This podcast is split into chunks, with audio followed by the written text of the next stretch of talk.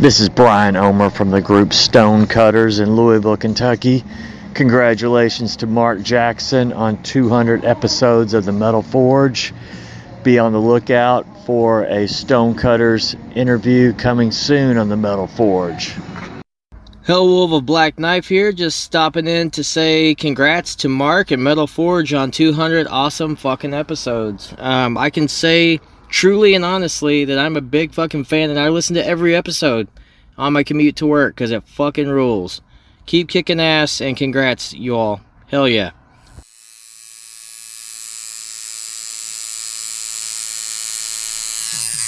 Hey, metalheads, you like tattoos? Of course you do. If you're in the Louisville, Kentucky area, come on over the bridge to Clarksville, Indiana, and get you some ink done at Ageless Art. If ink isn't your thing, they have a piercing studio as well. Visit agelessartclarksville.com to see some frequently asked questions, meet the staff. The shop is open Monday through Thursday, 12 to 8 p.m., Saturdays, 12 to 10 p.m., and Sundays, 12 to 6 p.m., all appointment only spots.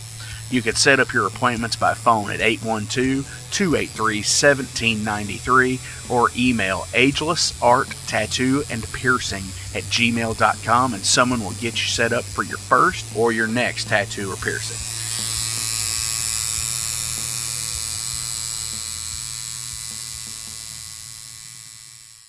Welcome to the night. You think you know Night Demon? Then the Night Demon Heavy Metal Podcast is for you. Step into the darkness as we peel back the curtain to give you an unprecedented, all access look into the mind and the heart of the demon.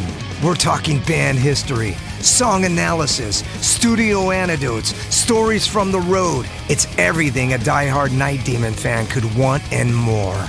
This is the only place to learn the inside scoop, the deep dive trivia, the untold tales from the band members themselves and those closest to the Night Demon story. Need more? The sacred Night Demon Crypt will be pried open to reveal demo recordings that have never before seen the light of day, all with in depth commentary by the band and the people who were there for the writing and recording process. This is a gold mine, a treasure trove of all things Night Demon. Head over to nightdemon.net or wherever you listen to podcasts.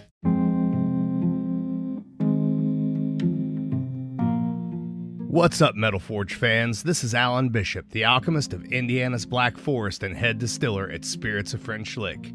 Do you find yourself drawn to the unexplained, fascinated by the Fortean, or enchanted by the paranormal? If the things that go bump in the night resonate in your mind, then tune into my brand new podcast, If You Have Ghosts, You Have Everything.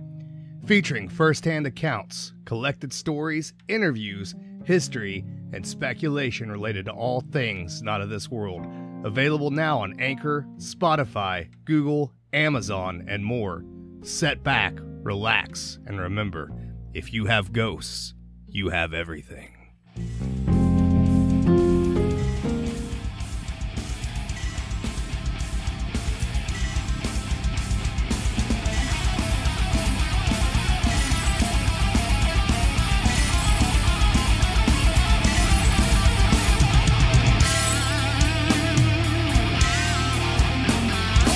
Thank you for tuning into the Metal Forge. I am Mark Jackson and I'm your host. The premise of the show is pretty simple awesome interviews and awesome music. If you want to contact me, hit me up at metalforgeradio at gmail.com or visit the website metalforgeradio.com. And now let's get this show on the road. What is going on, metalheads? Thank you all for tuning in to this week's episode of The Metal Forge. And we are here. It is finally here. Episode number 200. Wow. 200 episodes of The Metal Forge. That has been absolutely crazy. Thank you all for tuning in each and every week. It has been awesome, awesome fun to come through and do these shows because I like doing the Metal Forge. And you all seem to be like what you like to. Jeez, I can't even talk today. It seems like you all like what you hear, which is awesome because, you know, I will sit there and say, you know, for all of the 200 episodes, it has been kind of rough to keep in with like the website and everything like that. I think going forward, I might try to consider finding somebody to to manage just the website for me. You know, just updating the guests and things like that. It does kind of get a lot.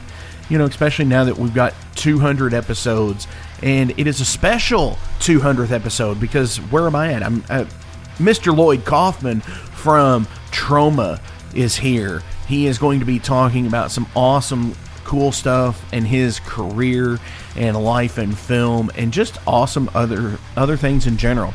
And both Athena and Jason are going to be on the line with myself and Lloyd, and it's a cool, magnanimous episode. Not only that, but we also have a dual feature of Metal Mischief and the Heavy Metal Wasteland for this week's 200th episode of the Metal Forge you know, uh, for if this is your first time listening, back in 2019, I started the Metal Forge at a uh, low power FM station here in Louisville, Kentucky called WCHQ, Crescent Hill Radio.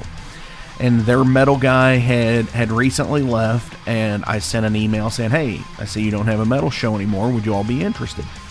And they gave me an, an interview and a tryout that was December 28th or something like that of 2018. And that original show was called The Pit of Despair. And the station president and founder was just like, you know, I really don't I really don't like the name Pit of Despair. It kind of brings it down. And I and I thought for a couple of days, and I was like, well, what about the Metal Forge? That's that sounds like it'd be pretty cool because we're forging metal. It's all about the metal and lifestyle and culture and the bands and everything. And they were like, that's a great name. So the Metal Forge was born. The first episode was July 3rd of 2019 with my friends in the band Rifle, and the original idea was for the bands, these uh, hard rock, metal, punk, and punk bands, to come on and do acoustic versions of their songs. You know, where you didn't have to have to do everything electric. That lasted about two months, and then they uh, the station was just like, you know we've got a lot of uh, equipment here. You know, you can have these guys plug in if they have to bring amps.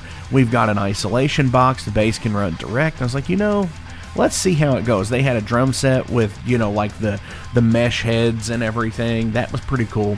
So, you know, Belushi Speedball, I believe, was the first actual guest that played in the radio days as an electric performance on the Metal Forge. And from that point on, you know, I've had so many awesome people come in the show. The first year was all uh, Indiana slash Kentucky bands because that was part of the bylaws of the station is it had to be a quote local artist. That was that was what their whole programming was. And unfortunately, at the end of 2019, uh, the station shut down due to funding and that that sucked. That was devastating because you know putting in so much time and effort into a show that where we did some crossover episodes where we did uh, the the the show that came on after mine was Zach Becker's Midnight Oil, and we did like the Midnight Metal Forge where I would come on at seven at night and go my two hour block and then he would come in and I would stick around and we would do his two hour block as well with and then we would take over like the middle hour because he came in from 10 to midnight it was super fun times and I really enjoyed it and then when the station shut down uh, I took about three weeks off to regroup and say okay what are we going to do how are we going to how am I going to move this forward? How what is the next logical phase? Because I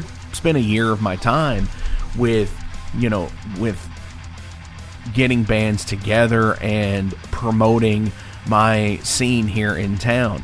And then after that it's like, well, I don't have to go and I don't have to go and stick to the the Kentucky and Southern Indiana thing, I can go anywhere. So the first guest I had on the podcast version of the Metal Forge was Chris Black from High Spirits.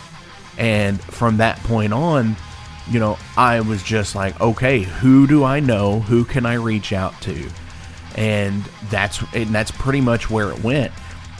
I started getting people from Fort Wayne, Indiana, uh, like uh, Justin Zich from uh, Zephaniah and like True Metal Grilling and stuff like that.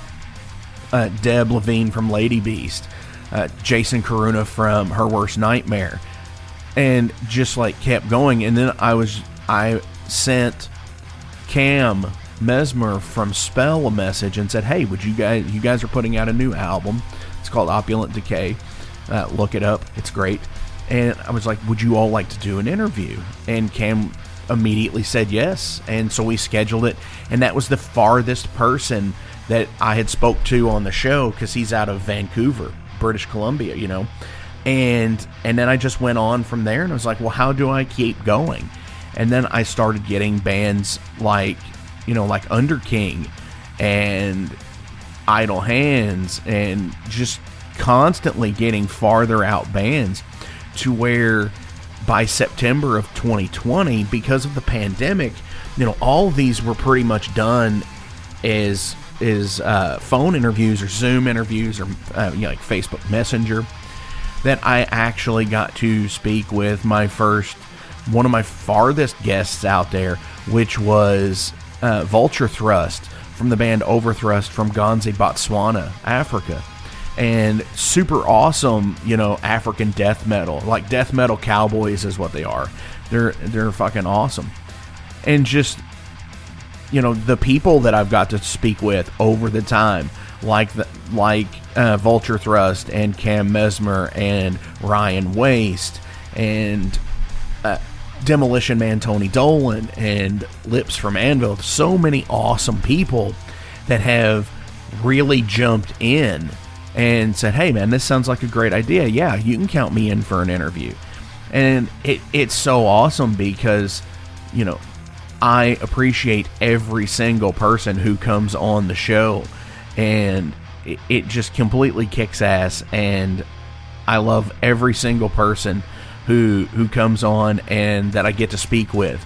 It just is super fun to me, you know, like getting to talk with uh, Hell Ripper or you know Andrew from Metal Assault Records over the last you know couple of years of knowing people.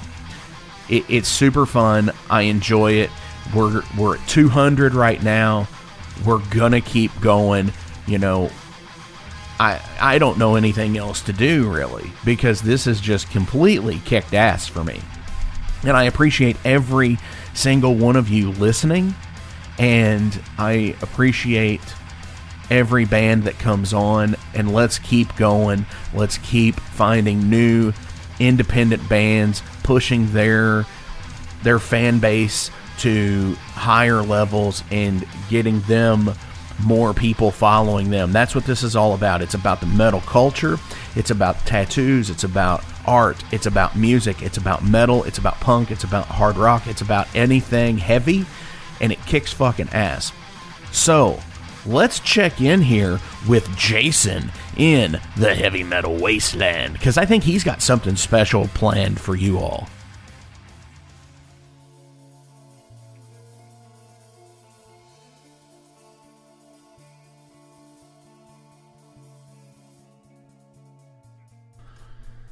Hey everyone, welcome back to the Wasteland, episode number 200. Just want to congratulate Mark on this big accomplishment and uh, want to point out the uh, discipline and um, vigorous uh, scheduling that goes into running something this long uh, for 200 episodes. So, congratulations to Mark, and uh, just want to say uh, I'm really happy to be part of this. And I have actually gone back in the past episodes from way back when before I was a guest and found some bands that I really like that I probably would have never heard of if it wasn't for this podcast. So uh, thanks, Mark, for introducing me to a lot of uh, really underground stuff that I've never heard of. I've enjoyed, uh, you know, discovering and digging through the archives, so to say. But enough about that. Uh, let's get into the Wasteland number 200 topic. So I have picked the 10 underrated Judas Priest songs in celebration of their Hall of Fame induction. Uh, I'm only using songs from the lineups inducted into the Hall of Fame, so there is no Ripper era Priest or Richie Faulkner Priest on here. Not that I don't think any of it deserves to be on here. It's just I'm using the parameters given to me. And uh, one thing before I go on, one thing before I go on, I really don't care if a band is in the Hall of Fame or wins an award of some kind. Uh, that shit is superficial and really doesn't mean anything in the long run. I mean, I guess it's nice, you know, to get that uh, accolade if you're, you know, in the music industry. But as far as like fandom goes, I care less. I don't base anything I do um, when I listen to a band uh, based on any awards or recognition they've gotten. So want to put that out there. And also uh, for you, um, you know, keeping score out there. If you're worried about like Iron Maiden or like even like you know Motley Crue or you know any of those kind of bands that you you know think should have been inducted a long time ago, just give it time because um, this stuff is based on uh, ratings, uh, and they will need bands in the future. So your band is coming up. It just you know might take a long time, but they'll get in because God knows. Uh, it's going to be a while for any bands of uh, today are eligible to be put in. All right, so enough about that. Let's get into the topic at hand here. I'm going to go in chronological order of album release. And also, all these songs are songs I would not consider a hit. So it's all like, you know, deep cuts or just, you know, songs that really don't get the recognition. For every uh, breaking the law, you know, there's a uh, uh, Dissident Aggressor, for instance, off of Sin After Sin from 1977. This is probably the first sound of the Judas Priest of modern day that we all love. Uh, Rocka Rolla was uh, kind of a blues album, not really heavy, and a lot of this uh, album isn't really heavy either, I would say. Uh, Aggressor has the most um, uh, Rob Halford uh, vocals that you know and love, and also probably the most aggressive riffing, uh, especially off on this album and probably the previous one too. So if you're not familiar with Sin After Sin, uh, this is probably my favorite track on the album, also. But um, this is a good song. Uh, you should check it out if you're not familiar with the 70s uh, stuff. So the next one is off the Stained Class album, and I picked Saints in Hell. It's from 1978. Uh, besides the title being really cool, um, this is a really good song. Again, it's kind of like the uh, modern day uh, Judas Priest prototype song, kind of Dissident Aggressor. It has a lot of the elements that you love, but you know it was very raw still. Uh, they haven't really found their sound yet. You know they hadn't made British Steel, so you know British Steel uh, obviously was the um, the pinnacle of their career in the early day. So all of these, both of these were like stuff leading up to the British Steel sound. I have, I, I think. But I'm gonna skip over British Steel and also Hellbent for Leather.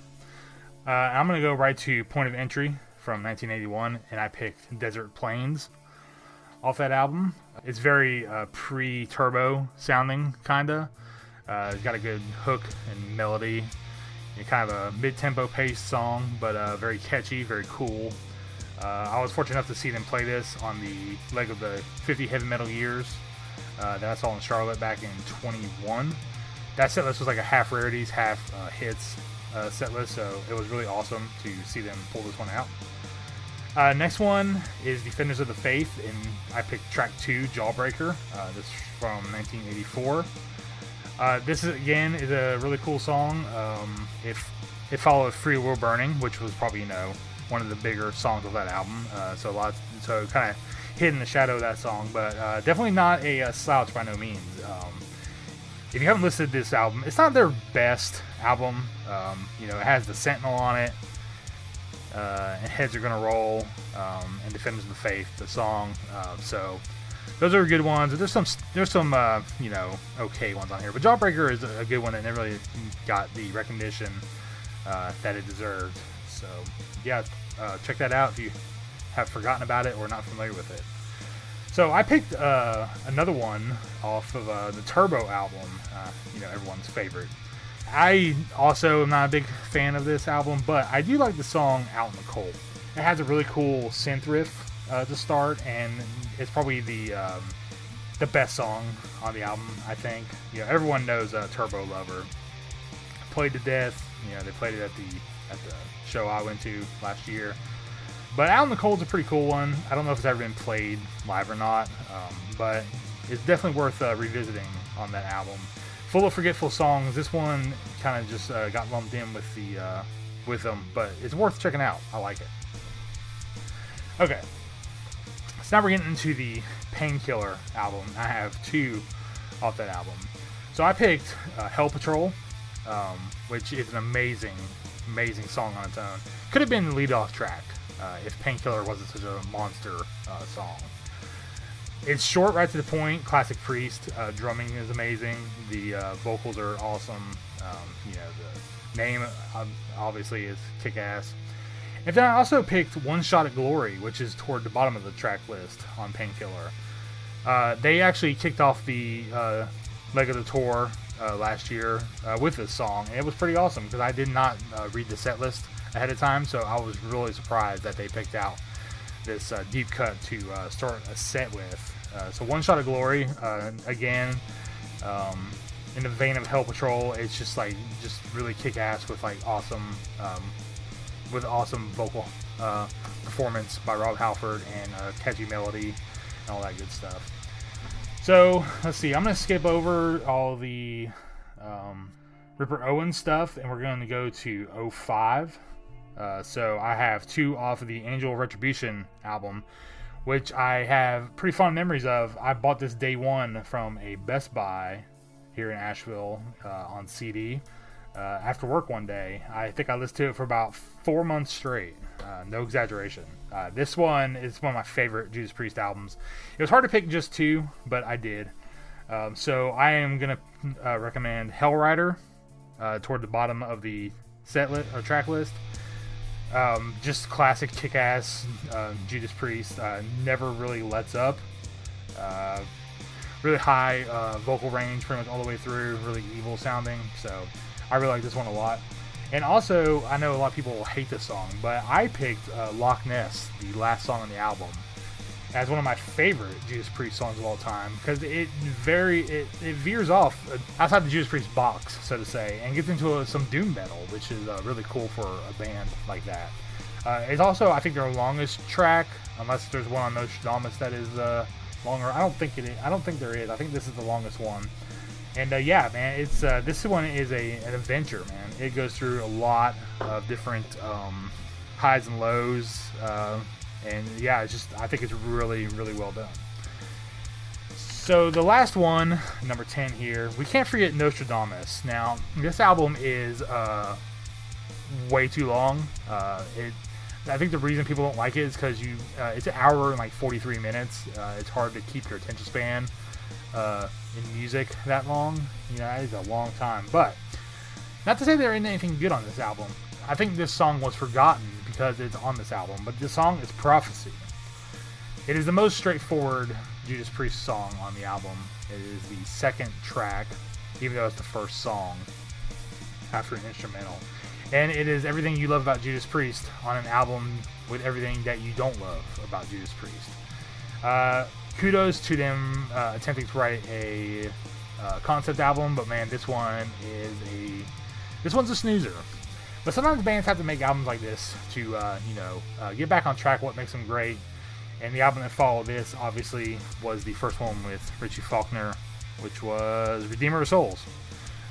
Obviously, because I used the parameters of the Hall of Fame, uh, nothing on that album is eligible by my standards, but Redeemer of Souls and uh, Firepower were both excellent Judas Priest albums. I know the whole thing with KK and all that came up and blah blah blah blah. But um, yeah, so again, this is uh, my my opinion of the top or t- of ten underrated Judas Priest songs. Uh, congratulations to their Hall of Fame induction. Uh, if they're listening, uh, again, um, I don't pick bands based on accolades. I just pick bands based on music, and uh, I think a better accolade anyway is having longevity versus uh, having an award that you know um, just gets stuck on a plaque on the like third or fourth floor of the Hall of Fame.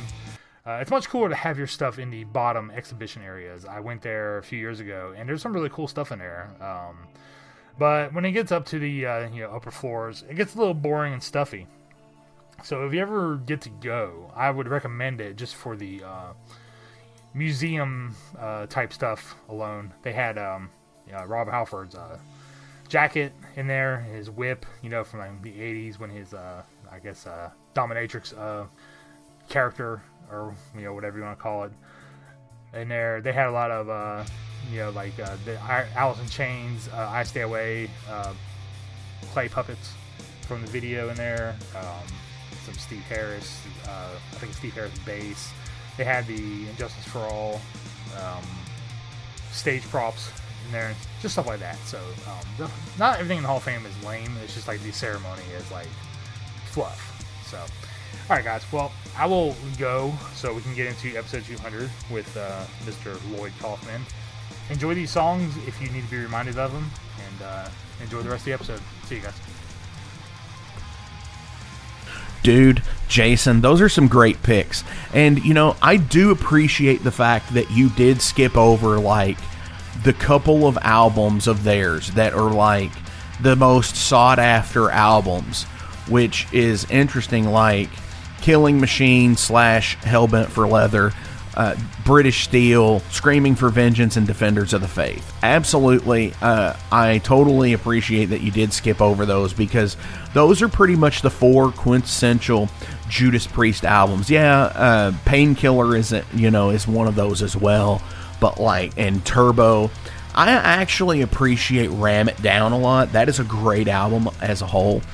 But honestly, I would have to say that like you know, I think Killing Machine itself is a completely underrated song, and I really enjoy that. That's probably my favorite, un, uh, you know, track of Judas Priest because it's just got this this groove to it, and I love it. So hell yeah! But what did I say a minute ago? Holy shit! We have Athena in the heavy metal bunker with a new episode of Metal Mischief. And you might hear uh, a voice in there because I actually was there recording it with her. Familiar voice. Familiar voice, right? Yeah, familiar voice. Mine. so let's check in with Athena at Metal Mischief.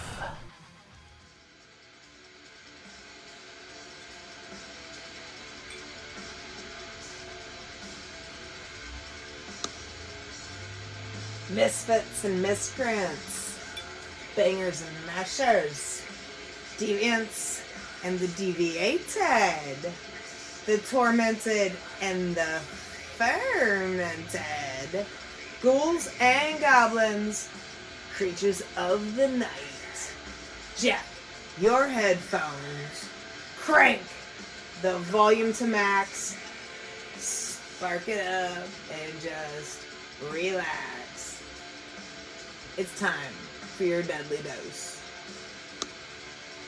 Welcome to the next installment of Metal Mischief, and actually the first installment of Video Mischief.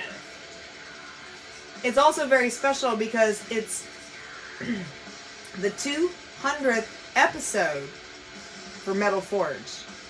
Mark, Mr. Mark Jackson, everybody from the Metal Forge. Hello. If, if you've never put the face to the name, and but you've been following him all these years, then uh, and listening for 199 other episodes, then this is the man right here. This is Mark from Metal Forge Radio, and this is the 200th, the 200th episode. Yeah. And actually, kind of a funny story. I hit my head earlier, and uh, I'm not going to cover the shit I was going to cover originally. That was pretty rough. He, he saw it happen. It totally jumped out in front of me. no, actually, what happened is the band that I was interested in, I was having a lot of troubles like getting to uh, their information and you know having enough to give you guys when it comes to like wanting to know about these bands. So instead, Mark and I kind of just went on a whim and found this band that I'm actually quite impressed with. Mm-hmm. Um, they're from France, And here's the other thing: is the other band that I was going to cover called Morgue. Now, here's the thing: there's several morgues. I mean, there's like over a dozen. When I when I googled the Morgue band, this one particularly was from France. So I was googling the the French morgue. There's like Swedish morgue and like Finland morgue and like Italian morgue. And I mean, there's like I know I actually never knew there There's was smorgasmorg. smor- Dad I think Mark just went like metal dad joke. on us. joke metal. Yeah. Yeah. So yeah, we might we might have been drinking a little bit tonight because it is the 200th episode, so, we are celebrating. So To the 200th. to the 200th. So anyway, there's so many morgues and so many so many ins and outs for this fucking band that even though I really enjoyed the album that was sent to me originally, I really really enjoyed it. I just I, there's not enough for me to talk about. So, anyway, I digress like I do often. Instead, we ended up finding this band called Depressive Witches. Now, you would think depressive witches and maybe it's like some like doomy metal, right? Because it's depressive witches. You just think like really Yeah, like you- mopey witches and stuff, but no. No. If you can hear the music in the background, which let me actually just turn that up a little bit. If you're paying any attention, it's more like a black and roll. Or a little bit in some points it's like thrash and roll. Yeah. but i'm jumping ahead of ourselves. Yeah. so anyway we found this band and they're awesome. Depressive witches. Ironically enough stumbling upon them we realized that they have a new album coming out this friday. That's right. Black friday just ironic that they picked that day right mark I think so. I mean, it doesn't seem like it would be coincidental. No, I mean they didn't plan this shit at all. I mean, Black Metal Friday, maybe? Maybe, Sounds So- like a great idea. absolutely. So this Friday, Black Metal Friday, Depressive Witch's new album comes out. But before we even get to that, because man, I'm just jumping all over the place. I'm ad libbing all this, so you guys, you might not know this, but I usually script all my metal missions. Tonight, She's meticulous. Yeah, it's kind of like annoying how meticulous and the homework I put into it and everything. I just want to know goddamn everything about all these bands, you know. But tonight we were doing a lot of celebrating and a lot of talking. So anyway, this is what you're getting. so pardon me if I jump around a lot. Here we go. Back to like we're just gonna rewind a little bit. Welcome to the next installment of Metal Mischief. On today's lineup, Depressive Witches, Bad Flask. Alright, I already liked the title of this album, like right off the bat. You know, Bad Flask. That's just. Yeah, I mean, That's when I sneak into all the shows when they're outrageously priced bourbon, so I like bring my own shit. right? No, wait. You didn't do that, I did you? do that. You don't do that. I don't do that. You pay those $9 beer prices and 40 $42 bourbon shots. Yeah, and $12 PBRs? What kind of world are we living in? A fucked up one. It's pretty fucked up. So anyway, getting back on track, this is Bad Flask. That's what's playing in the background. And I was, we were both actually really impressed right off the bat when we started listening to them. We thought, okay, these guys kind of have like this Motorhead, like kind of feel to it, you know? And what grabbed us is like their description uh, it was like black and roll. Yeah. So we were like, okay. And sure, sure enough, it is. It's like black metal mixed with like Motorhead, which is pretty fucking awesome. I mean, I think so Right. because you know I'm. I, everybody who knows me knows I'm a huge Motorhead fan. And, absolutely. yeah. Because who's not? Right, who the fuck's not? I don't think you're a real metalhead unless you're like worship Lemmy. You know, True. So, so Anyway, um, I think Lemmy would actually like this band quite a bit. Probably so. Yeah, you know. But anyway, again, I digress.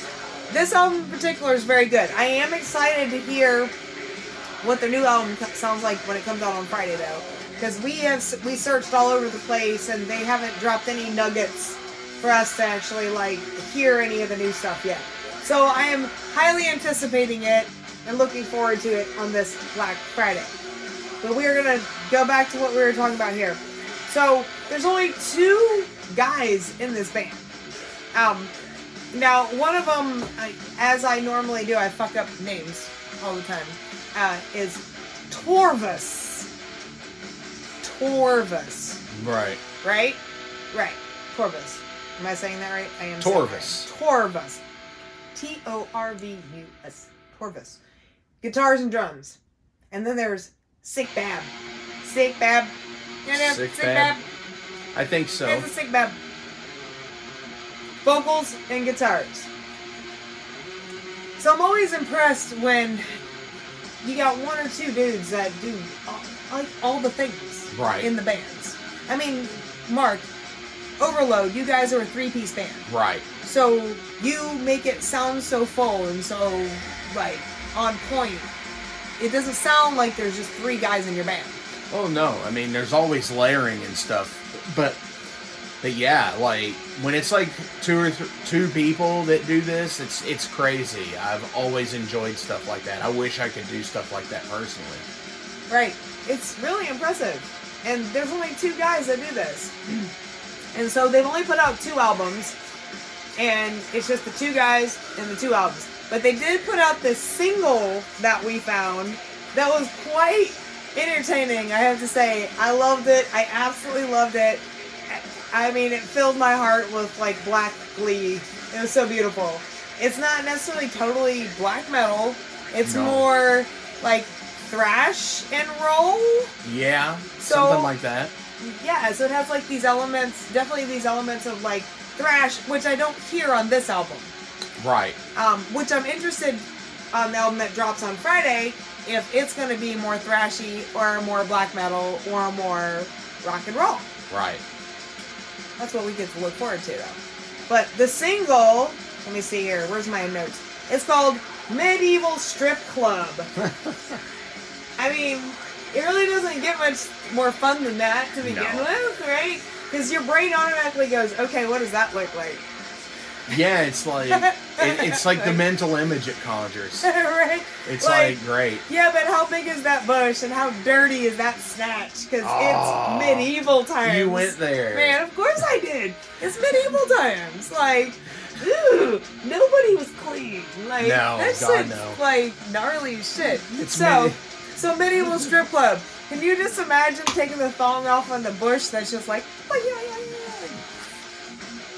you know, like total like Beavis moment right Fucking there. like, was like, have hair like carrot top. right? Stuffed in a thong. Okay, anyway. A goat skin thong. A goat skin thong, like, I don't know why, but it's chafing my butt cheeks. anyway, Medieval Strip Club. The song is actually really awesome. So I'm really hoping the new album's like a mixture of everything that we've listened to Right. thus far. You know? Um so I've gotta say that was definitely like a high point for me. Oh wait. Oh, I thought you were gonna cheers me. Oh, Oh, no, we can well, cheers let's- again. Let's do that. Tonight it's Four Roses. Uh, yellow label, which is one of my favorites. So good. So good. Um, The sweet, sweet four roses. I'm gonna be scraping him off the floor later. Alright, so this album that we're listening to, Bad Flask. It's uh they actually put this album out independently. Now their new album is actually not put out independently. That one is put out by a label called Warm Whole Death. And that's all one word. Right. Like I had to look at that a couple of times. I was like, is that just a typo? But no, it's one whole word. Warm whole death. That's the new label. But this album that we're listening to is independent, and it was actually limited to only 300 copies. So either you jump on it and you get it, or you fucking miss the fuck out. Speaking of that, I always like to say when we talk about these bands and all the awesome shit they do, Bandcamp. I mean, on YouTube, anywhere that bands are going to be posting their shit. Mark, I mean, you're in a band. Please tell us what are the platforms people need to be following so that they can find all the band shit that they want. Definitely, and you know, it's everything like you just said. It's Spotify, iTunes, Bandcamp, um, you know, YouTube, all of that stuff. Uh, Face Crack, uh, Instagrams, Yeah, uh, like- all of that stuff. Everybody needs to have something like that. Make your product as accessible as you can, because ultimately, you know, you're not going to have followers, or you're going to stay completely underground if you don't have some of this stuff to to fall on because you'd be surprised on how many people like me and like when I do research for the Metal Forge to seek out bands to interview I, a lot of times it's based on Instagram profiles or people that have recommended it saying hey check these dudes out Right, and that's actually how I find a lot of the bands that I listen to as well.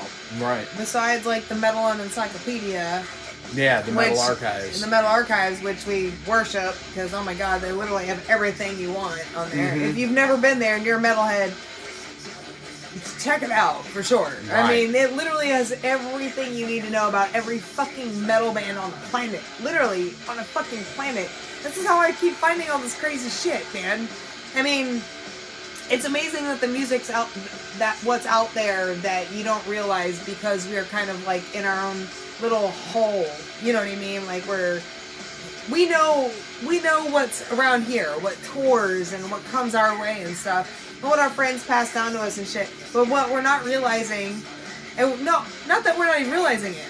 What we're not taking into consideration sometimes is like these bands like across the pond so to speak. Mm-hmm. oh yeah. You know? And they might not have the the power or the labels to get their names like over here for us. So places so like these websites like the, the metal archives is like such a great place to go and find all these new bands and like find bands that you would have never known existed like fucking oh my god like this shit you know it's it's so good Right. I, I, we literally just stumbled upon it because we were like googling shit Right, and they had And- a listing of like uh, black metal, black and roll, and it was like, whoa, what's black and roll? Let's check this out. Yeah. It's like I've never heard that expression or that genre specific thing, air quotes, Yeah. Uh, air quotey thingies. air quotey thingies, and I'm impressed.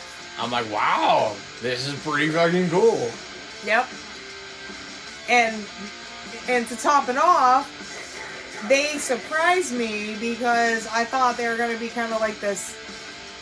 I, I said to Mark before we started like doing all this, I was like, man, I was like, I don't want to go for like the typical, oh, it's cold, it's winter, let's do black metal or let's Or doom. or doom or anything like you know because fuck that let's do something like to pick you up instead of kind of bring you down it's already it's already bringing us down because it's getting cold and miserable so you know um, so i was very very pleasantly surprised that this wasn't a doom or i mean i'm sorry not a doom metal but it this wasn't like a black metal band that was like bring me like down here where i'm like all right somebody please like right. come and like Save scrape me. me. off the floor. yeah. So no, they're fun. They're actually like, you know, is that's here's the thing. There's like all these different death, like death metal, black metal, whatever. Black metal can be fun. It doesn't have to be like this Right. It really doesn't have to be depressive. Like right, know. do me like sad and gloomy shit. Mm-hmm. It can still be black as fuck. And Depressive Witches is. They're black as fuck. But at the same time, like, they're super up here. I'm I'm feeling they actually make me feel more like I wanna, you know, bounce around my room and shit. Yeah, you not want to like headbang and Yeah. actually instead of just shoegaze. Yeah. I don't yeah, right. Right. I'm not sitting in the dark corner like pondering all my fucking bad moves in life. Right. oh my god, we've done enough of that. anyway, um, my point being, I'm very pleasantly surprised, and Mark, I think you're saying the same thing. Oh yeah, I'm very definitely gonna pleasantly reach out. surprised. And yeah, maybe we can get them on the show one day, and like talk to these two guys and get to know a little bit more about them because we're both pretty impressed with what they're doing. So For sure. Yeah, absolutely. So, um, I do want to talk about their new album just a little bit though, because I, I know I'm kind of going on here. Distant Kingdom. Distant Kingdom, that's their new album. Distant. And yes, sorry, sometimes my accent gets in the way. Distant. Distant. What is that over there? Is that a speck? Is that a fleck? I, It is a distant. looks like a castle. Is a kingdom? Is a distant kingdom? New album. This Friday. Black Friday. Black Label Metal Friday. Wormhole Death. Oh. Recorded, mixed, and mastered at. What did I do with mine? I don't. I- did it say actually? No, I did it. I don't think on. it said. Hold on, because let me. She's got a consulting the notes. I am. Oh, it did. No, no, no. It so did. Okay. Compulsive note taker. so, taker. I am. I'm one of those. Recorded, mixed, and mastered at Blackout Studio in Brussels. And here's the thing: is that they actually they recorded this in June of 2021, and then they started recording. Don't show them my notes. and then they started. And then And then I started recording Distant Kingdom like literally not even five months later. right. So, but it took a whole year for it to come to fruition. Right, So to actually come out on Black Friday because it was November of 21 when they started recording and Yeah. and everything for Distant Kingdom. Yeah. And so here we are. It's literally come full circle. And we didn't even mean for it to. It just kind of happened. That's cool though. But it is very cool. And I really am looking forward to it. So, um, now we normally do like this thing where we do a five shot review, right? Ooh. So I gotta say, if you haven't been paying attention in class, we're gonna have to go over the rules a little bit. Mark, have you been paying attention? Huh? Have you been sleeping through class? I am kind of guilty of that sometimes. So we have come to the end, dear Metal Misfits. It is now time for Athena's five shot review. Here are the rules. Five shots. I needed five shots to get through the motherfucker. Four shots. Meh. Could have had some um, could have used some um. Three shots though. Good. Made me air drum and bang my head. Two shots. Two shots. Really good. Put that shit in the glove box for traveling. And one, one shot. Really good. Excellent. Motherfuck. Holy shit. Blows my brains out. I'll probably have a bangover in the morning.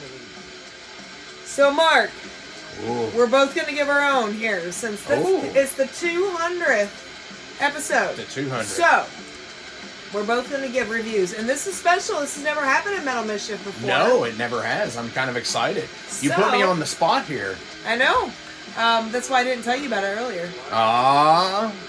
I'm going to The- let Mark give his review first, actually. Oh, wow. Mark, from Athena's five shot reviews, what do you want to tell everybody? You know, actually, I'm gonna have to go with two shots. Really good. Put that shit in the glove box for traveling. That's gonna be my thing. That's gonna be his thing. And you know what? Honestly, I'm there with you, Mark. Yeah. I'm also gonna give two shots. Put that shit in the glove box for traveling. So, yeah. until we meet again, have a most excellent time. And don't forget, keep it heavy. Cut! That's a wrap! So yeah, two shots. You know, that was an interesting deal because we were setting up, we had this idea and you know, she was setting up some cameras because she's starting to record Metal Mischief to use on her YouTube channel. Uh, I will list links for that when it is available below, and it's Video Mischief. Yeah, I'm proud to have come up with that because it's Metal Mischief and then Video Mischief, which is awesome. And she was sitting there, in the door just kind of had moved, and she went to stand up and hit her head, and it's like, holy shit, are you all right? I was, it was crazy because it was just like this. I'm like, ah, fuck, what the fuck happened? And she's like, You saw the door, it jumped out at me. I'm like, I did. It totally did. It was the weirdest shit in the world. And, you know, so we, you know, we took a minute. And then all of a sudden, she was like, You know, the, the morgue thing, the Bandcamp page for some reason stopped loading after that, that she was doing her research with. And so we went on to the upcoming releases for uh, the Metal Archives, you know, the Encyclopedia Metallum. And you know, I cite them a lot. And it was just, what the fuck is that? What is bl- what is black and roll? And we checked them out. Depressive Witches, holy shit, blew me the fuck away. Uh, love them, and I'm gonna try and reach out and see if we can get them here on the Metal Forge in the in the coming months. And yeah, I was just totally, totally bewildered by like, holy fuck, these dudes for two guys, this is fucking awesome sounding. Completely blew me away. But I digress, as Athena would say. Seriously, Jason, Athena, thank you all so much this year for doing everything that you have done with the Metal Forge. I completely appreciate you guys and having having your all's backs and y'all having mine and continuously putting out awesome content for the Metal Forge, whether it be album reviews, whether it be, you know, kind of like complaints and grievances sometimes like uh, or band retrospectives from like the sword deal with jason here a couple weeks back when the sword announced they were they were done. Completely rad times. I appreciate the fuck out of you both. Thank you so much for you know taking this metal journey with me and being friends and it's so fucking awesome. I appreciate you. So before we get into lloyd we're not gonna play a song today but we're going to check in with some friends from the Metal Forge here. Who do we got? Sound off! Hey, Maniacs. This is Amy Lee Carlson from Solicitor. You are listening to the 200th episode of Metal Forge Radio with Mark Jackson. Keep it fast, keep it nasty, keep it mean. Yeah! This is Soul Grinder Scenes. Congratulations to Metal Forge for the 200 episodes. Cheers.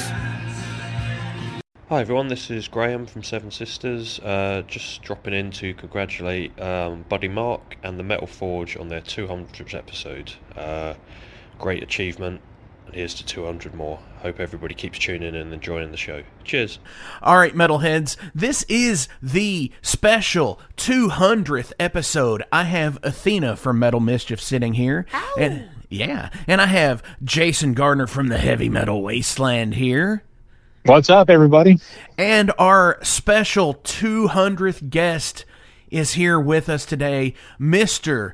Lloyd Kaufman from Troma Pictures. Lloyd, how the fuck are you?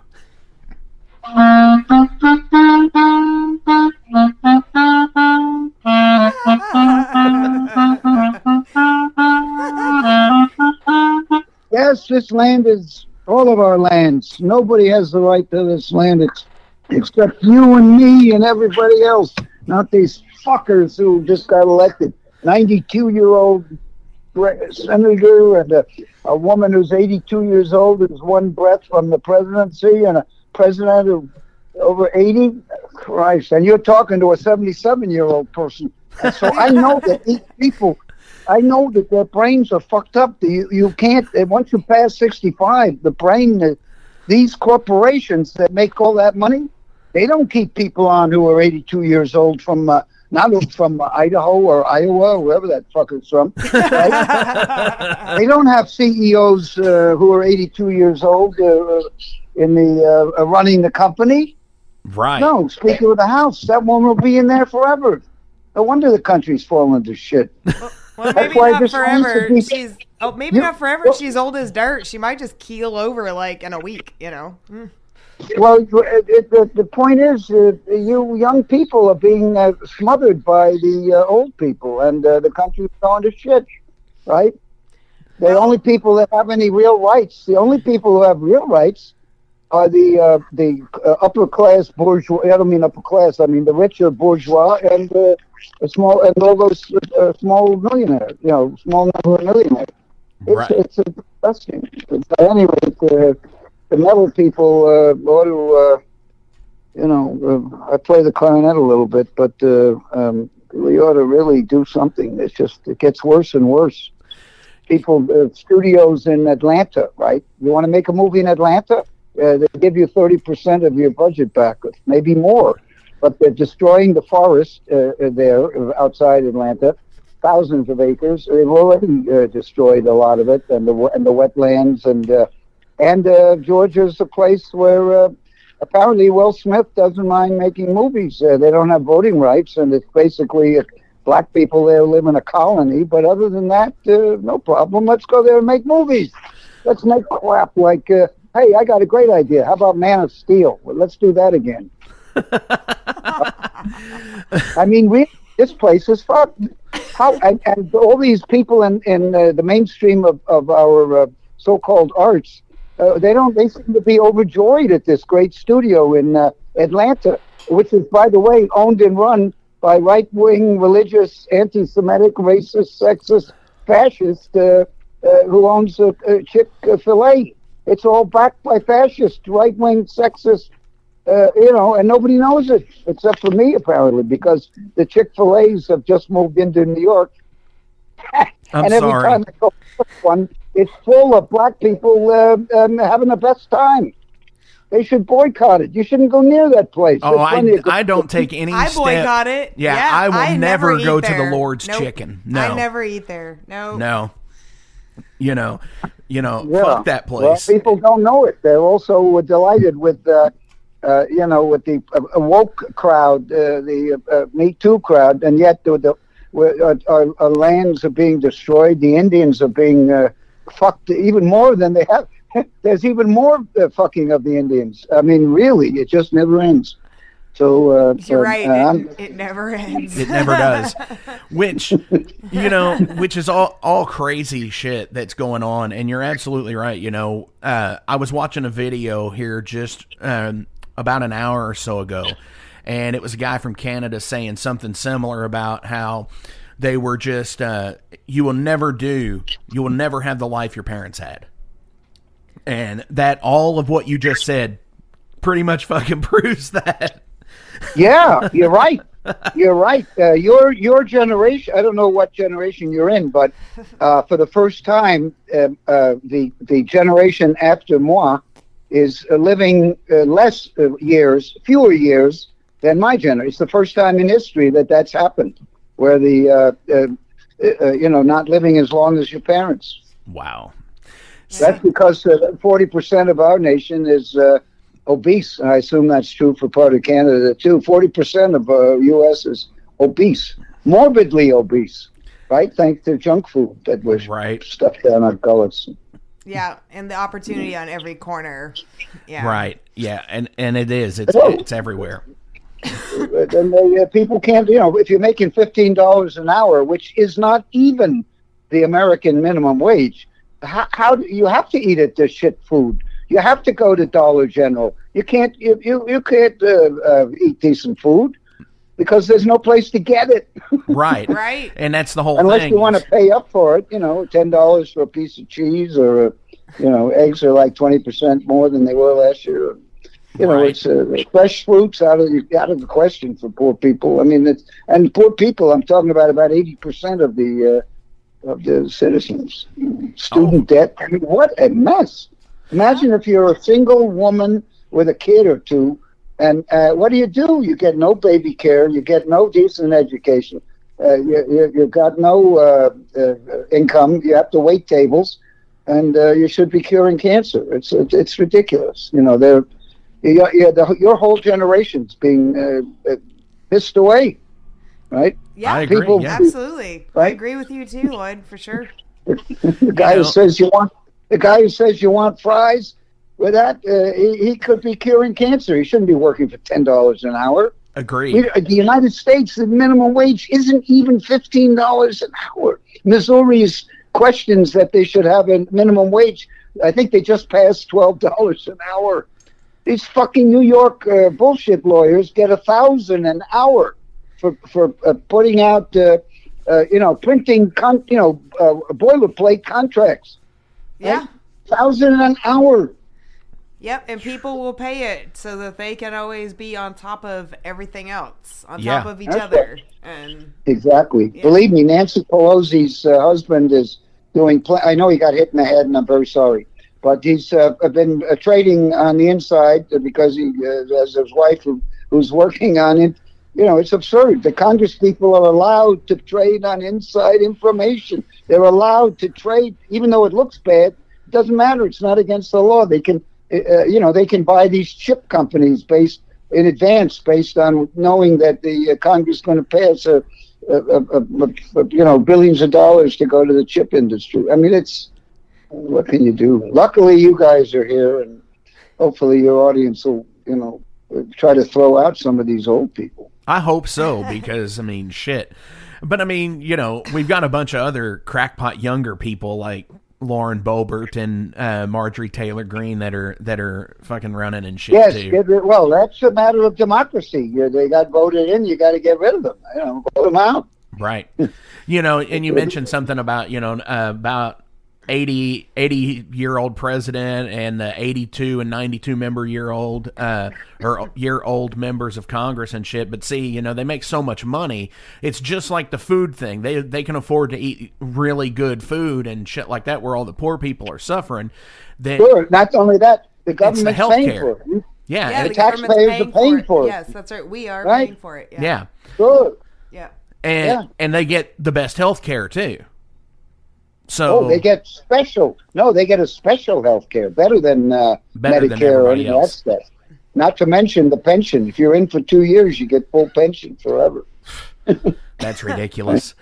Although most of them, uh, once they get in, they never leave. It's like the Roach Motel. you know. That's a that's a great name for it, you know. anyway, I'm sorry. Yes. Our government, the Roach Motel. Motel, yeah. yeah, yeah, you're right. Except the roaches don't do. They do well in the Roach Motel. The roaches. Well, yeah, they're hard to Uh, fucking kill, Lloyd. Yeah. Yeah. well, at any rate, uh, well, um, how is Athena? How are you, Athena? I'm doing great, man. You know, I haven't seen you for a couple of weeks, and you know, I have like Lloyd withdrawals every time I I don't see you. you know, um, but I am excited because I've been talking with you and Garrett about um, you know coming up to New York and filming with you for the new movie um, with Pitfire Films. So, and you're I gonna do- play my very young uncle. Yeah, I changed the part. yes, we, we're gonna change it up just for you, hun. So no, no, don't so- worry. I, I, uh, So is he going to be I Uncle. Lloyd? Well, no, he's actually my grandpa in the movie, but, Oh. but he's Uncle Lloyd, so he's my Yeah. very and I'm winking. You can't see me doing the winky thing, Lloyd, but I'm winking and I'm like my very young Uncle Lloyd. Ah. Yeah. the script is good. The script is very good, and it it uh, uh, it it can. It sort of ties into the fact that I didn't take my meds today, so I'm a little bit uh, uh, ranting about old people. It's uh, all about knocking off unpleasant old people. Well, I have to say, and I don't want to dive too much into it, but the day I had today actually revolved kind of around me getting older, Lloyd. So it's really kind of poignant that you brought this up. Actually, like it's it can it kind of came full circle for me personally. Yeah, just now. so, now. yeah, just now. So I guess thank you for that. Yeah. Oh, Yeah. Well, thank- but it's thank great to you, hear your and, uh, voice again. And you know, I I would really like to talk about the new Troma Now Yeah. streaming that's going on and talk about hashtag Shakespeare shitstorm because this shit is fucking hilarious. Can we talk about that, Well- Lloyd? Is that cool? Whatever you all want to talk about, sure. So hashtag Shakespeare shitstorm has never. I don't believe it's. Oh, it did play for in, a, in the.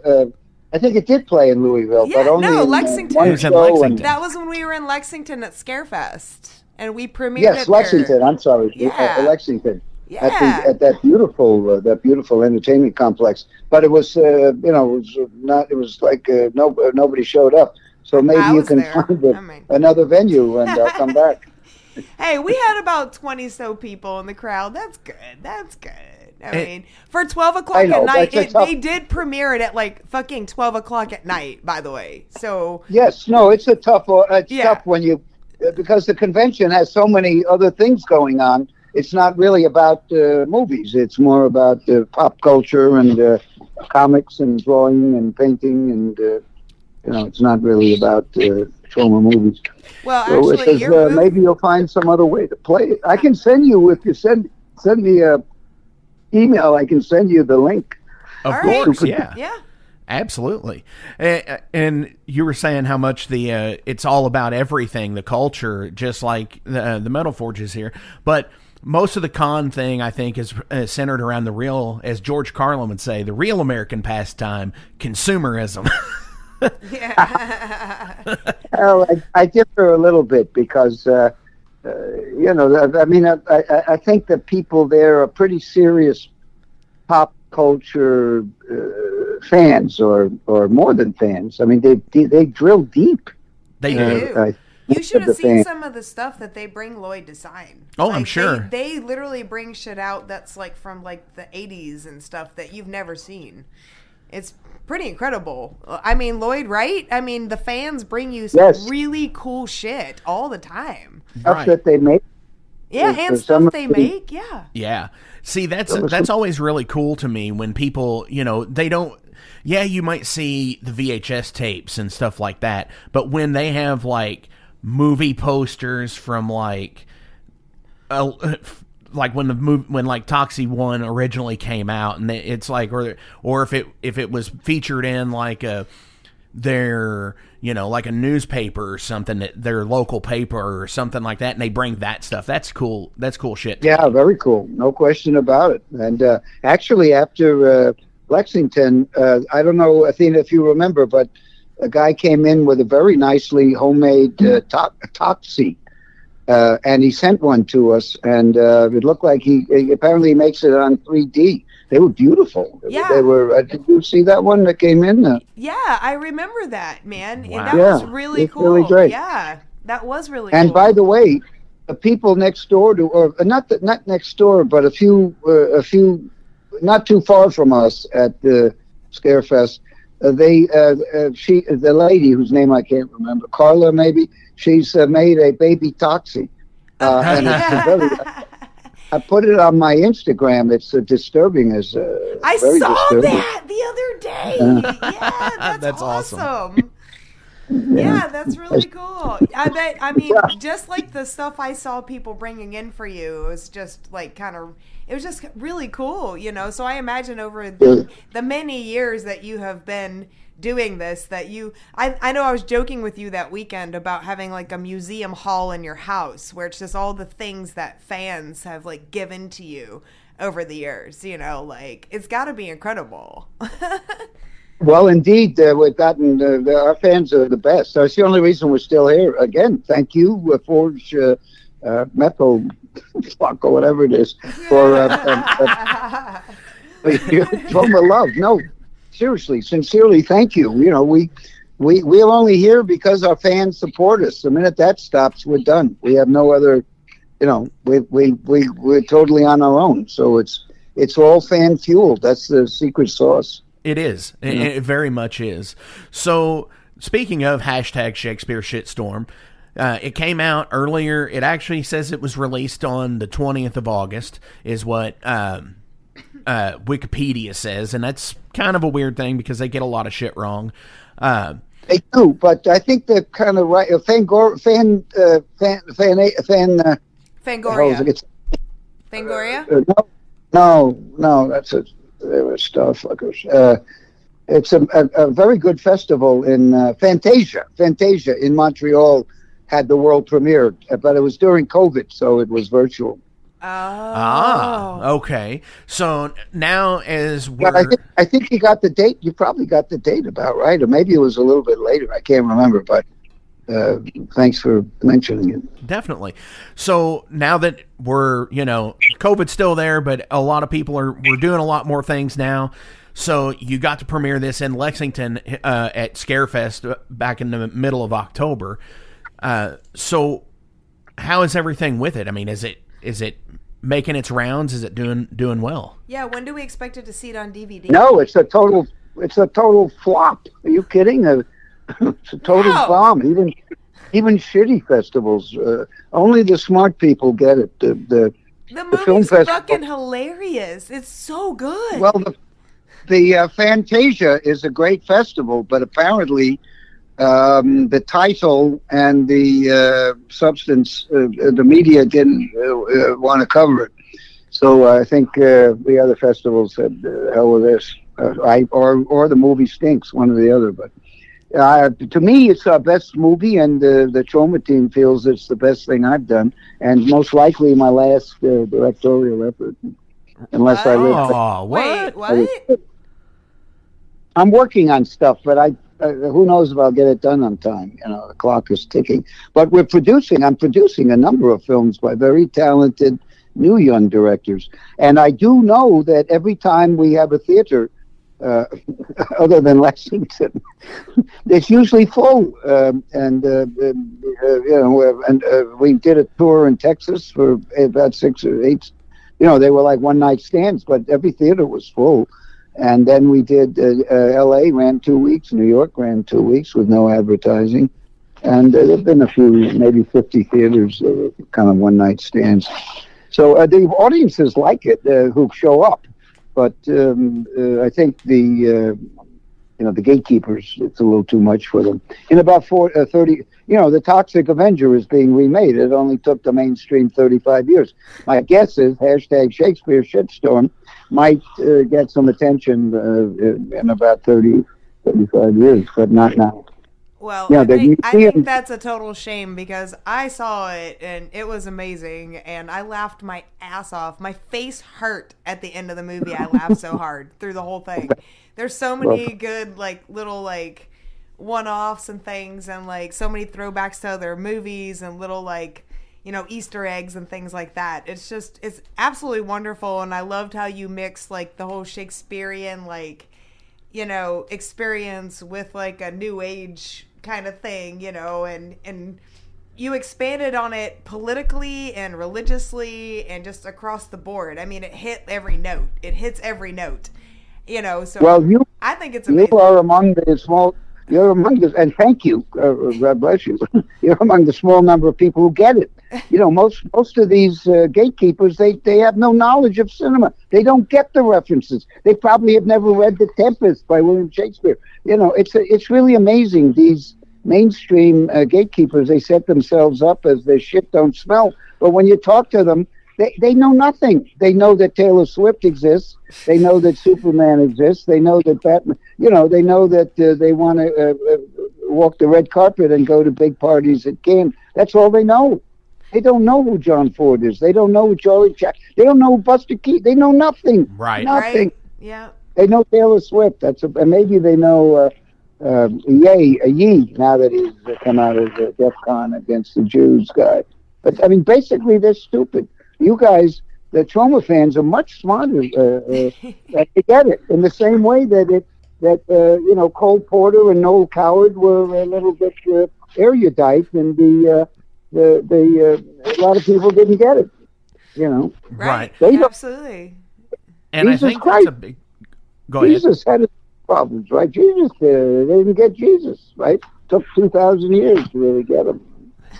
right? And you know and i think that's a big uh, you know star wars uh, you know for the star wars fans out there there is a ton of like gatekeepers in that. You know and just in, there in any culture there's there's so many gatekeepers and it's such a terrible concept because it's like you know people are allowed to like what they like and you know that that i that's one of those things that really gets me with the whole gatekeeper uh kind of deal. I just I can't stand. That's them. what they want to be. They want to be. Uh, the the critics for the New York Times want to go to the Cannes Film Festival.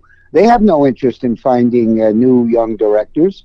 Uh, they're interested in uh, you know being at the red carpet and uh, oh Robert De Niro's got a new. Let's pay a lot of attention to De Niro. Nobody knows that De Niro has a new movie, so let's focus the New York Times on uh, Robert De Niro. Or uh, who else can we focus on? You know, it's there's there's no interest in anything that's uh, slightly visionary right Right.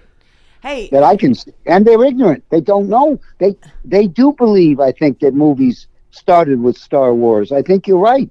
I think the the uh, critical, the intellectual, the people who are uh, uh, writing critical reviews on music and film. Uh, I think they they believe that uh, it started with Star Wars. Well, it's either review- that or they don't believe that anything existed before they did. Yeah, that's a good point. yes, yeah, that's a good point. Yeah. and, and that's that's a big that I think that's a big part of it. It's like I know so many young people, and I say young people like my age and younger, and I'm and I'm almost forty, and they you know they've never seen things like The Godfather or The Ten Commandments or The Maltese Falcon or any you know any of that stuff, and it's just and it's a shame really because these are amazing films, and you know they just they just discredit all kinds of shit. Well, they, ignorant. it's ignorance. You know, that's the problem. It's ignorance. And, uh, you know, unless you're rich in this country, uh, you can't get a decent education. You got to be rich, I think. Uh, public schools suck. The teachers are way underpaid.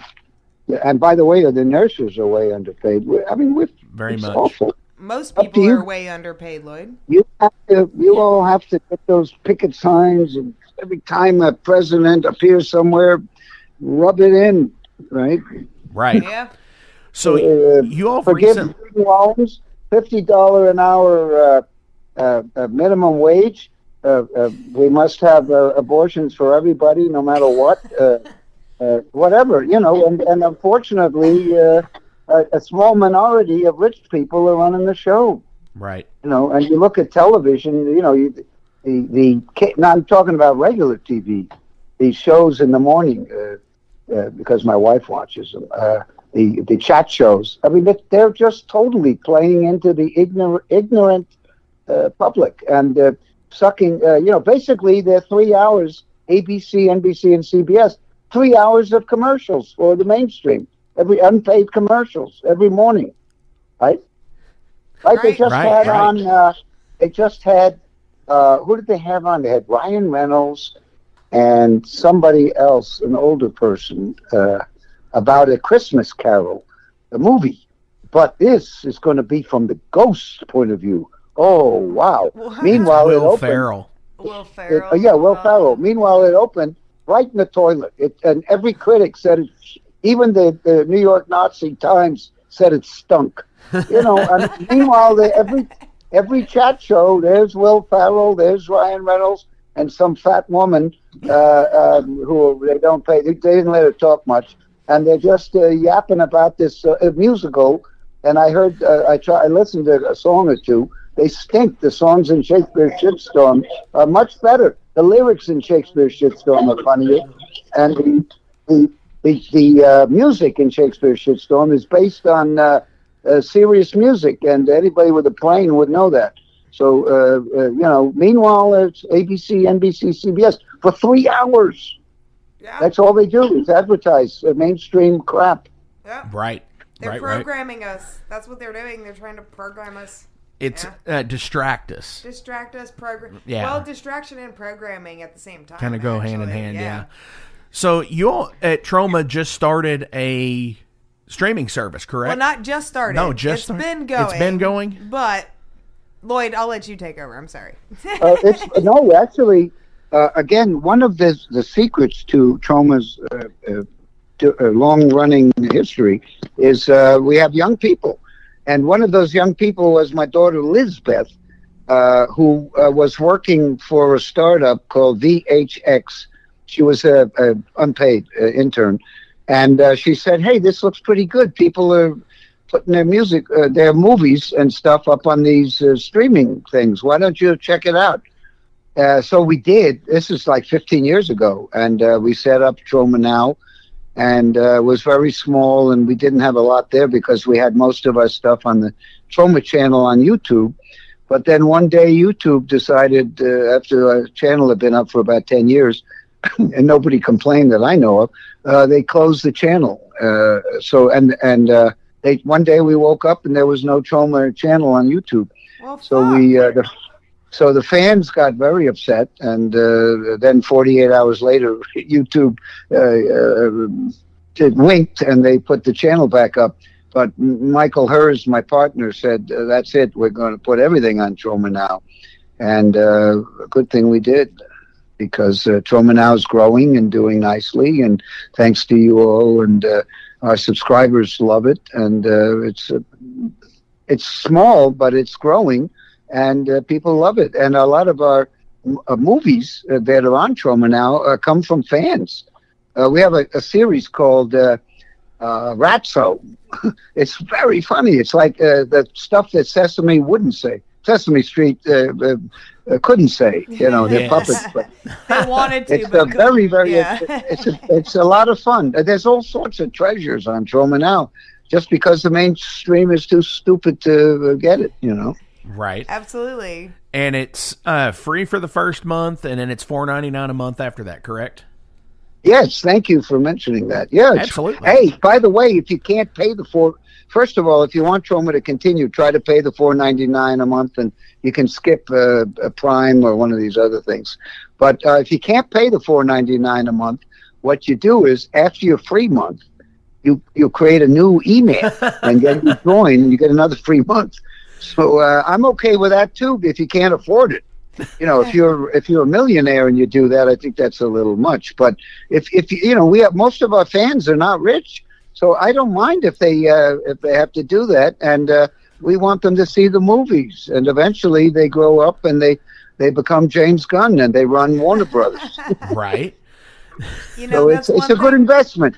That's one it's a good I investment. love about you, Lloyd, is that you're always there for the fans. You're always there for the people and the viewers and the up and coming filmmakers, the independent filmmakers. Because Troma now is not just Troma films; it's actually independent films from other filmmakers as well.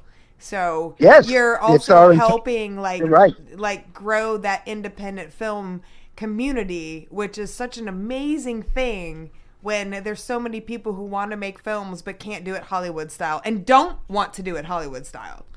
You know. Right. So I I Mhm. commend you tremendously for the efforts and things that you have done towards that, man, for sure. Well, it's a lot of fun too. You know, it's exciting to see stuff that's uh, a great talent and that's uh, you know that uh, nobody uh, sees, and at least we offer an opportunity for more eyeballs. And you can make a, a little money on Troma now, but as Troma now grows, uh, the filmmakers do better and better, assuming people uh, look at their work. You know, that's the other problem. They got to, uh, you know, people have to check out. Uh, you've got we got uh, 50 years of Troma movies, and then uh, you know a few hundred uh, independent films that we had nothing to do with. So um, you know, it's a pretty, it's a very interesting uh, uh, uh, uh, platform. No, I mean, I really believe in it, and uh, you know, it's uh, our fans are, uh, uh, you know, it's growing. It's not growing uh, fast, but it is indeed growing, and nobody leaves. So uh, you know. Great uh, fans, and thank you, fans. and thank you, Lloyd. Uh, I do have another question for you. Is you mentioned this a minute ago in saying how the Toxic Avenger is getting a remake yes. with Uh, I- Hollywood's been remaking films since film existed, so it's not it's not Yes. a new concept. No. So how how do you feel about your film being remade? Uh, well, your point is well taken. Um, Macon Blair, the young uh, director who's, uh, uh, I think, had total freedom on the Toxic Avenger. Uh, it's a reimagining. It's really, it's Lloyd Kaufman's Toxic Avenger, but now it's Macon Blair's Toxic Avenger. I- can't talk about it because I had to sign this fucking NDA. But it's definite. It's that's a whole new thing too. Where did that come from? I worked on Rocky. I worked on Rocky. I, right, I didn't sign an NDA. Saturday Night Fever, I didn't sign an NDA. We we helped produce. Uh, I was associate producer on uh, a movie with Kirk Douglas, Martin Sheen, uh, and a bunch of stars. The Final Countdown.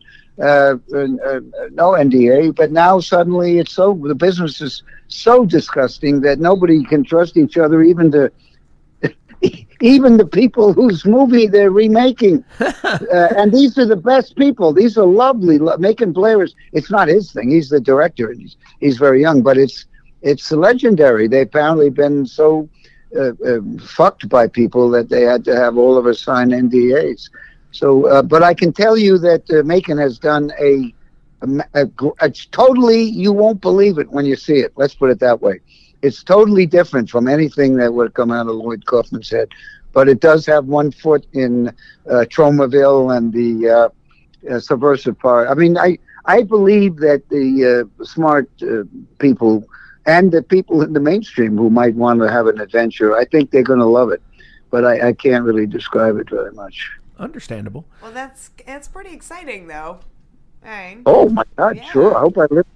I hope I live. I hope I make it long Oh. enough. So I'll be See it sitting the- next to you at the premiere, Lloyd. Yeah. and, and, and believe me, she's a date you want to take to the premiere.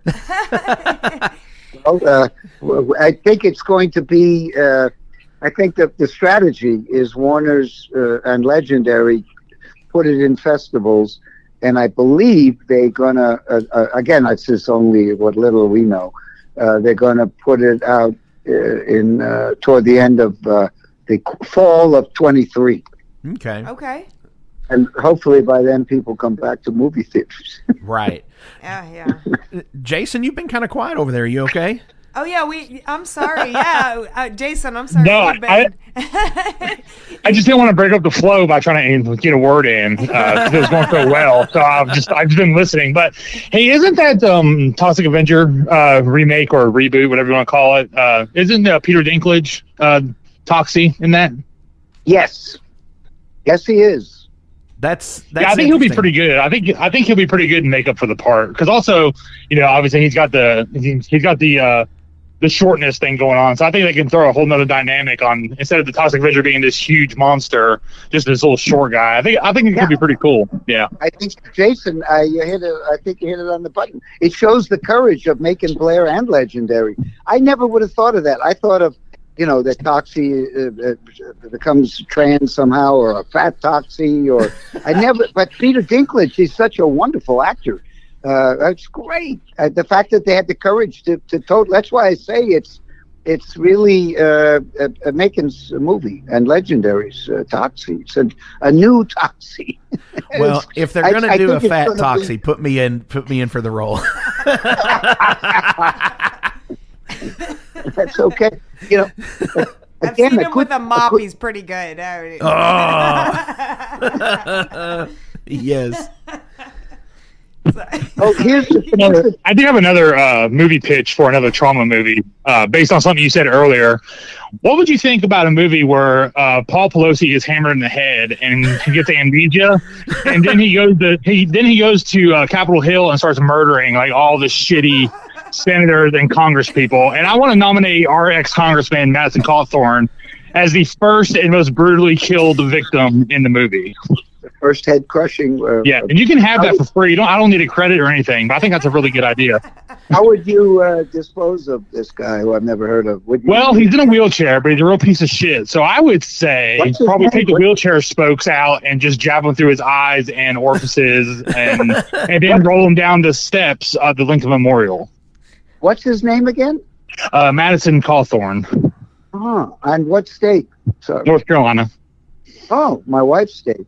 Uh, no, look well, him up. He's, he's a he's a he's a he's a shithead, man. He's he's a he's a parrot who just uh, repeats shit that he doesn't know nothing about. Uh, the whole MAGA thing and everything. Um, but yeah, he's a he's a piece of garbage, man. He got he got beat pretty handily on the uh, primary, so he's not running again this year, or didn't run again this year. But um, Well, yeah, he'd be a good do- candidate to die gruesomely. I you could have a lot of fun by intercut. Have uh, Eisenstein's uh, uh, Eisenstein's iconic film Battleship Potemkin? It's a film student. When you go to film school, they show a little of it. It was a seminal movie in the silent days, but there's a very famous sequence. Very oh nice, a very famous sequence where Eisenstein blows his nose. No, no, where Eisenstein sneezes. No, where Eisenstein had a uh, baby carriage going down the Odessa steps during the Russian Revolution, and you could intercut that with uh, this guy's wheelchair going down the same steps and. Uh, yes. that kind of sounds similar to the Untouchables when the baby carriage is going down the steps in the in the uh, train station. Yeah, see. Well, that's clearly that's a that that's a fromage to Eisenstein. And my brother's movie, uh, When Nature Calls, which if you haven't seen it, I think it's on Troma now. It's hilarious. My brother made Mother's Day, which is a, a masterpiece. So fucking but, good. Wow. Yes. but When Nature Calls is very very funny. It's uh, like uh, it's what uh, uh, uh, Grindhouse by uh, Rodriguez and uh, Quentin were trying to do for sixty million bucks, but my brother did it for about four hundred thousand. Uh, he made a sixty million, a sixty thousand dollar movie. You know, Grindhouse movies were not sixty million dollars like Quentin and uh, the other guy. Right. But my brother did Nature Calls, which was what they were trying to do. But uh, when you're spending sixty million dollars, uh, you know, you're dressing up for Halloween. And I, both of those guys are big influences on my work, but that particular thing I don't think worked. But if you could see when when nature calls, you'll see what I'm talking about. It's wonderful. It's great. And it's just what you it's just what you were talking about. Yeah. Interesting. So you've made movies for 50 years now, and Least. uh, uh, did you say at least? Please more. But the Troma's moving into fifty. yes, Troma's moving into 50 years. So Been around longer. you've been, you know, had, you know, a, a, a multitude of different budgets on films. So how do you maintain, you know, keeping keeping your art going?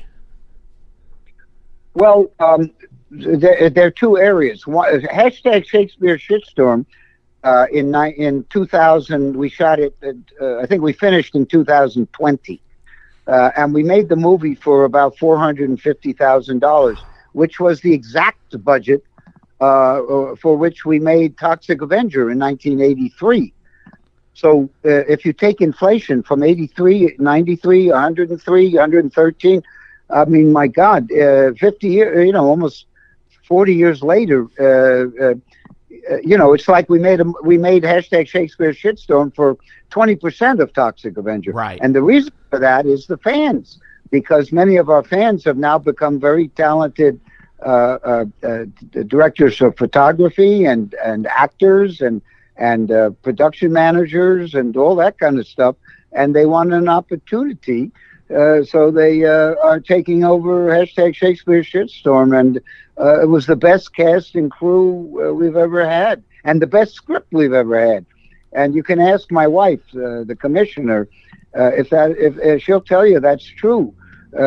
She'll also tell you that I fucked it up, that I put too much disgusting, controversial uh, stuff that's uh, going to offend everybody, and I think she got that part right. No, If I, thought it was brilliant.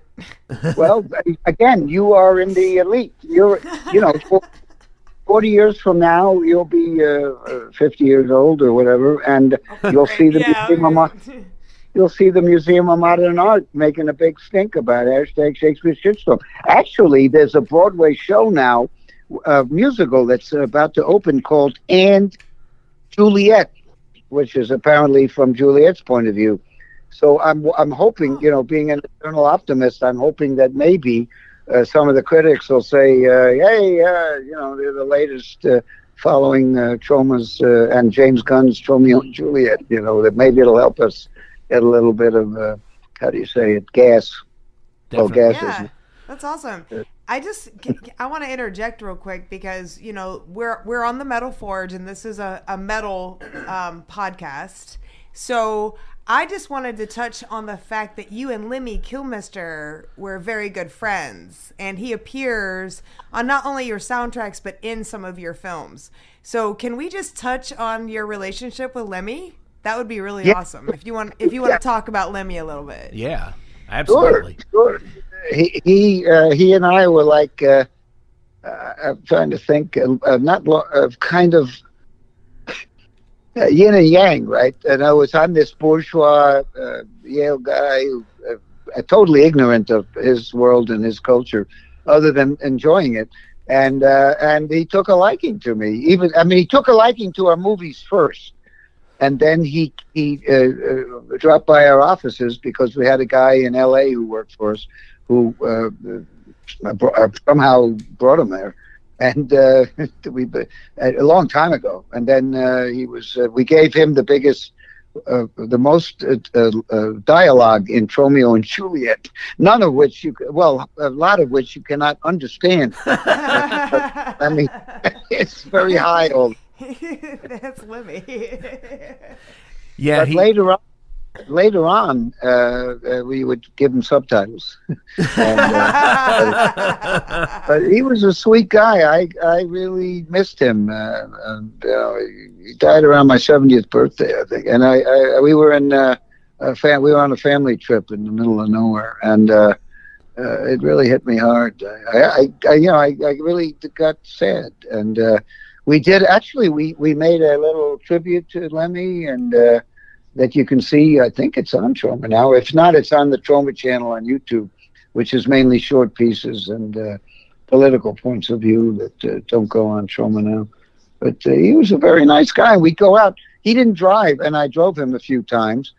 And uh, he, he was just a, a nice, uh, you know, he was perfect, you know, well educated, well spoken, uh, a, a good guy. And I met his son twice at uh, he he hung out at the uh, the Rainbow, which is a landmark bar in uh, oh yeah in uh, Los Angeles and uh, Hollywood, and uh, that was his uh, kind of his home, I think, uh, other than his uh, where he lived. And uh, his son was there a couple of times. Absolutely, totally nice guy. You would never know he was Lemmy's son. He was, uh, you know, very polite, very well spoken, deferential. Uh, uh, clearly, uh, well, and Lemmy was very well educated. I don't think he wanted you to know that, but uh, he knew a lot of history, war history, and uh, uh, you know, he was he was, uh, and and I think he appreciated the fact that uh, you know I I, I didn't know much about the metal world or the punk world, or he just he and his guitarist. They, I think they just liked the fact that they didn't care when anybody's. Yeah, in fact, the first time I met Pete from uh, the guitarist, he said, "You- "You don't care about you, you don't give a fuck about anybody." and I corrected him. Oh, that's not true. Uh, I give a fuck about my wife and my family and uh, you and uh, friends and uh, you know. I, but I don't uh, uh, give a fuck about you know what you guys admire. You're right, but I do. I'm, I'm, I'm a, uh, and I love. Obviously, I'm a narcissist because I can't stop talking about myself. But the truth is, I'm a, a lucky bourgeois, white, dirty Jew who, uh, luckily, had parents who could send them to Yale and get an education. And uh, instead of uh, becoming a hedge fund or becoming George Bush uh, was in my class. Uh, George Bush, uh, uh, W, please, not H, uh, W. A lot of people ask me which Bush and and uh, uh, you know I could have gone that way maybe, but uh, I chose, uh, with, thanks to our good friend LSD, I chose a, a road taken. he was a big deal in my group, you know, a big and very influential one. But you mustn't do it. Don't do it. Don't do it. I have uh, no fucking idea what you're talking about. I mean, I'm just clueless. Not at all. it reminds me Anyway, of something. uh, uh, uh, definitely LSD helped me uh, make my choice of uh, uh, staying in New York and being uh, in the underground or I had a job offer in uh, Los Angeles, a Barbra Streisand movie. I could have been uh, cleaning toilets on that for the whiniest. So now I'm picturing Whiniest, you uh, and Barbra Streisand, and that's just kind of making me feel a little weird. Right? What's making what? Say that again. You and Barbra What? Streisand makes me feel weird. Oh, You know, it's funny that you brought up our, our, our good friend LSD because I was talking with my day job boss the other day and I, I and I asked him something. I was like, "Do you remember this?" And he's like, "No." I said, "Wait till your next flashback, then you will." and he was just like, "What the fuck?" yes. Your next, I, your next Iron Maiden flashback. Yep, yep. So You know, um, I don't have a lot. I gotta go. I think it uh, in a, a little bit. Uh, can we do another chapter of this, or? Uh, Oh, of course. Of course, if you want. This will be a good to be continued. Can we do? One, yeah, sure, do sure. one This is great. I'm having a great Lloyd? time. It's just I've got uh, people I'm supposed to meet. No problem. Can we do one thing real quick? Mark usually Sure. does like a question, like a roundabout question at the end of every interview. Can we just do one question with you real quick? no, you can uh, uh, go longer. I just, uh, uh, you know, we ought to taper off. That's Yeah. all. So Okay. do, do what you normally do, and I'll try to be intelligent. Definitely. Well, let let's ask you some general uh, questions here. And he's like got this deck of cards, by the way, and he's And I'm kind of gonna let- drawing random like questions. So it's random. If you swapped genders for a day, how would you spend it? Whoa. Uh, uh, well, uh, uh, what age? Uh, Any I any if was- age you like, Lloyd. It- if I was young, your- I'd. If I was young, I'd certainly uh, hook up with some uh, carpet munchers. But uh, as an old woman, I think I'd probably want someone to kill me. Oh, Right? Don't you think? well, I mean, I don't know. There's some there's some milfs out there that are pretty pretty hot.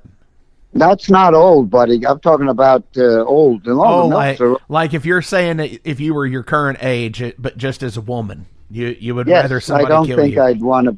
I don't think I'd want to be around. Uh, but uh, uh, as a young, a very young woman, well, as hashtag Shakespeare shitstorm. If you haven't seen it, uh, I don't want to be a spoiler, but uh, you might be able to ascertain what I would be like if I was a trans old uh, woman. right? Athena, yes. Yes, I know. I'm sitting here telling. She's Mark, miming to I'm- me. She's like, he does that. I'm like, I'm I literally know. miming it to Mark. But it's a good. It's a good. Uh, it's great. It's yeah, absolutely. Athena, you're going to draw a card now. All right. I drew a card. All right, Lloyd. The card I drew says, "What gives you butterflies in your stomach?" what gives you what? What gives you butterflies in your stomach? A real gun. Whoa. A genuine gun. yeah. Yeah. Oh fuck! Uh, even a fake gun uh, when it's on the set, I I make uh, them. Uh, uh, uh, even though we have professional, you know, we don't save money on that part. But I look through the fucking barrel, even if it's fake or blanks or plastic or water pistol. Uh, uh, you know, I, I don't fuck around with that, and it gives just the idea of it. Uh, but when, just uh, yeah, I get definitely get butterflies. By the way, speaking, speaking of butterflies, uh, there's a series on Netflix. It's French. It's called Black Butterflies. Uh, it's it's not funny at all. It's uh, very uh, dark, but uh, it's pretty engaging. But it's in French. Uh, they have a, a good dubbing job.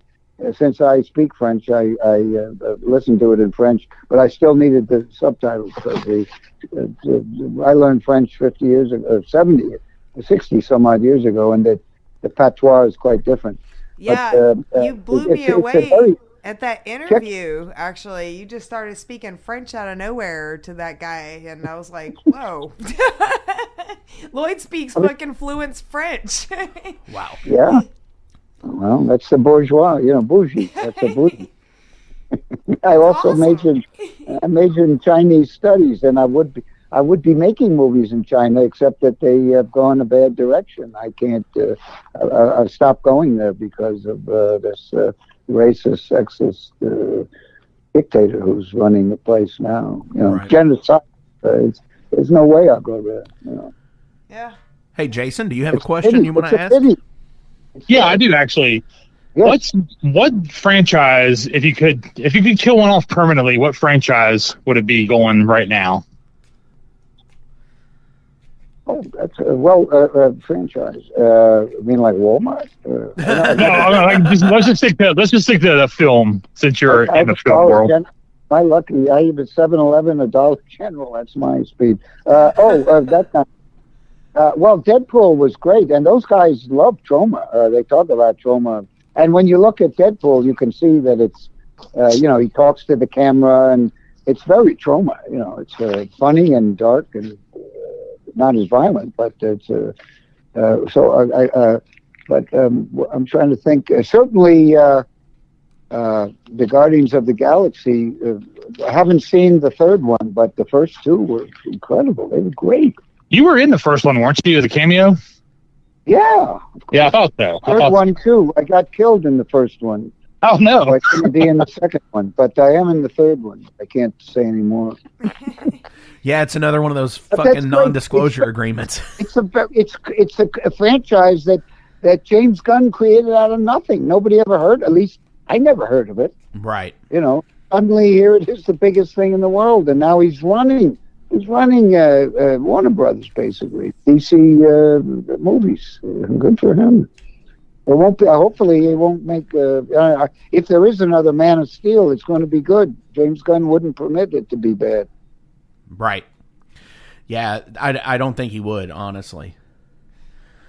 Uh, Uh, so, you know, for me, I, I don't know much about uh, the franchises. Uh, you know, I know about the three. I love the Three Stooges, uh, and I love uh, Laurel and Hardy, and uh, you know, that's kind of a franchise, and and uh, you know that stuff. But I, you know, I'm not. I'm old, so uh, I haven't seen uh, 52 Batman versions. Or, What was your What was your opinion on that Three Stooges movie they put out like ten years ago? I, I thought it was great. I really Yeah. enjoyed it, and I know, uh, yeah, I thought it was very, very good. It was uh, unique and and uh, you know, it was original. I thought it was. It wasn't just the obvious. Uh, and, and again, I I wouldn't mind seeing it again because I really enjoyed it. Thanks for bringing it up. What do you think? Problem? Did you like it? I actually Yeah, never it's, saw it. it's hard. To, it's hard to beat the original, but it was it was it was a good attempt. I, I didn't hate it. Like it didn't make me mad, but um, nothing it's hard to- nothing tops the shorts though in the forties. So It's very hard to do something like that because uh, you know they were just clowns. You know they weren't. They didn't have the deepness of Chaplin. You know, I mean Chaplin just uh, covered so much territory: uh, hilarity, pol- politics, uh, romance, uh, and philosophy. I mean, the, you know Keaton also. Uh, you know these guys were iconoclasts, and they got into trouble. Yep. So uh, you know but the when you get Stooges in were. trouble, you're making love the waves, Stooges. and making waves is not a bad thing. Say that again. I said, but when you get in trouble, that means you're making waves, and making waves is not necessarily a bad thing. Oh yeah, no, it's Yeah. uh, uh, absolutely you're right. Uh, Chaplin, he was he was rewarded for his genius of becoming an American citizen by being kicked out of the country and blacklisted and put up in, in Congress, and uh, yeah, it, it was treated like shit. And uh, and Keaton was ruined by MGM. He was uh, after the uh, general. They never let him uh, alone, and they fucked up his whole career. And he, uh, it's it, he's not the, he's not alone. A lot of these geniuses were uh, you know, the suits brought them down, like Gulliver's Travels, like the Lilliputians who brought down uh, Gulliver. Yeah. Right. Right? Or like the cat's meow. You know what I'm talking about? The- yeah. I didn't get cat's meow. to. Yeah. No, talking. Of, I'm not going to go into it. You don't have a whole lot of time, but Well, anyway, what is- uh, rings a bell, but what are you talking about? we're talking about the whole scandal with him on the boat and like the murder and all that. Wait a minute, you're breaking up. Say that again. Oh, sorry.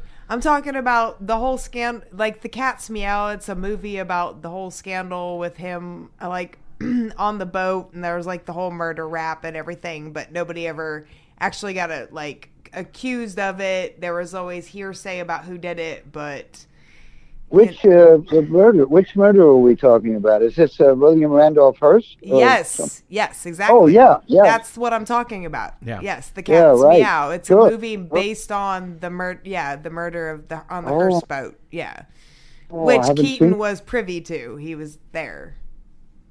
Oh, oh wow! No, I haven't heard that, but I have. I do listen to a, a podcast called "You Must Remember This" that talked about Hearst and the boat and who was on it, and uh, uh, I can't remember exactly who died or what happened, but it sounds like uh, uh, it got covered up pretty well. Yep, it was all that was the thing. It was all covered up, and that's kind of what the movie was all about. Was like the cover up of it and and all Who, that. who do they, whom do they suggest uh, was a, a villain in the thing? Who, who killed the girl or whatever happened? I I Well- can't remember.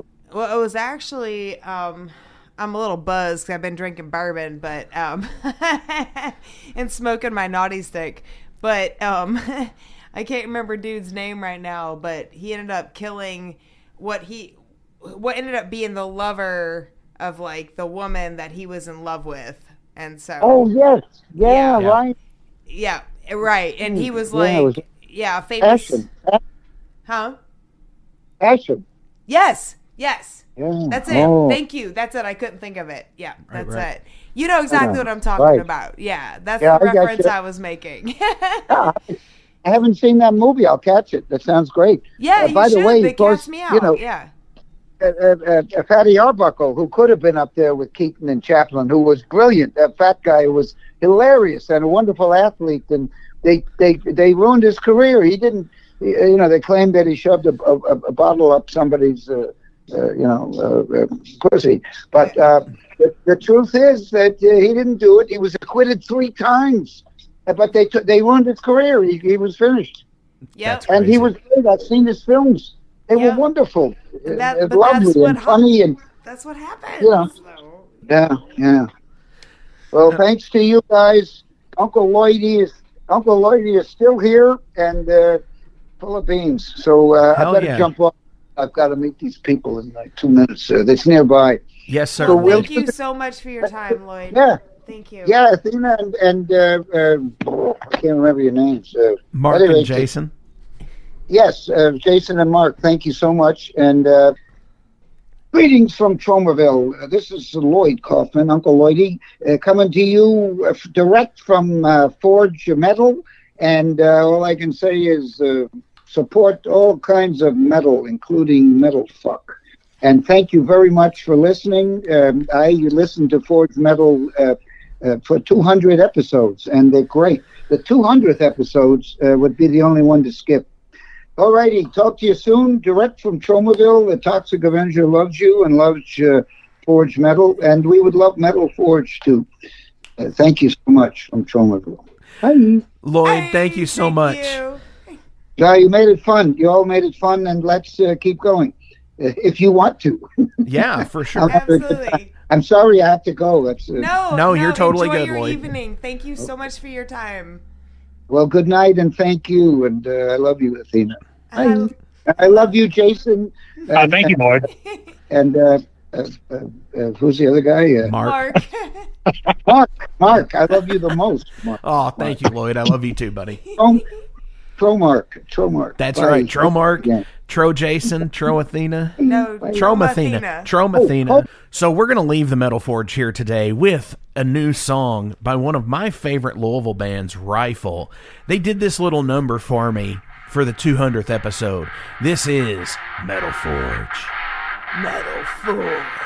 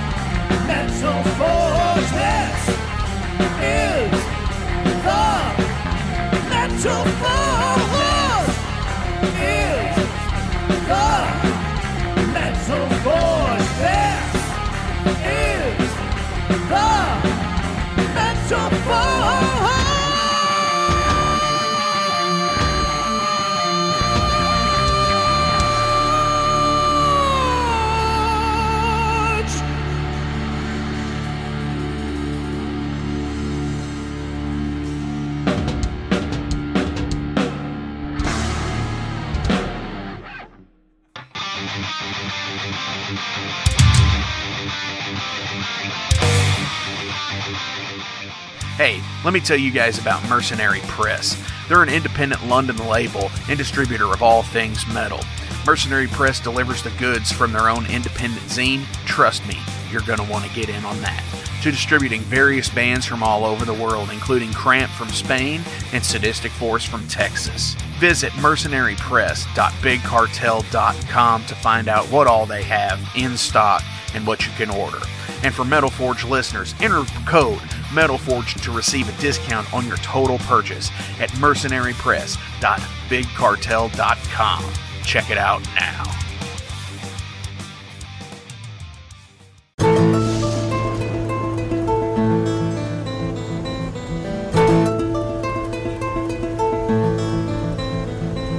Since 2013, there has been a calling from the underground from the graves of all those unholy, and they decided to make a zine to talk about all of this. Soul Grinder Zine, an independent metal zine to keep you informed on all things metal and horror from the underground. Available in both print and digital formats, they're bringing you the best interviews and reviews out there today. Not only do they do the zine, but they also do compilation CDs. Check them out at facebook.com slash soulgrinder.zine and start your subscription now.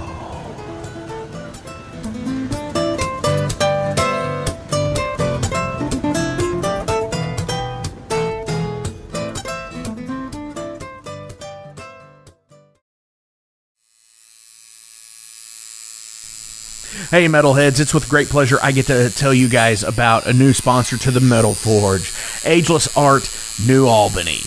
After 20 years of owning and operating Ageless Art in Clarksville, Indiana, Phil Garrett had a vision for a new type of tattoo studio. Something that is clean and modern, sleek, refined, inviting. And he's done just that with Ageless Art in New Albany. You can find it at 2736 Charlestown Road, New Albany, Indiana 47150. Business hours are Monday through Saturday, 11 a.m. to 7 p.m. Sundays are 12 to 6. All sessions are appointment only, so give them a call and go get you some new ink. Or if it's your first time, go get your first one, baby.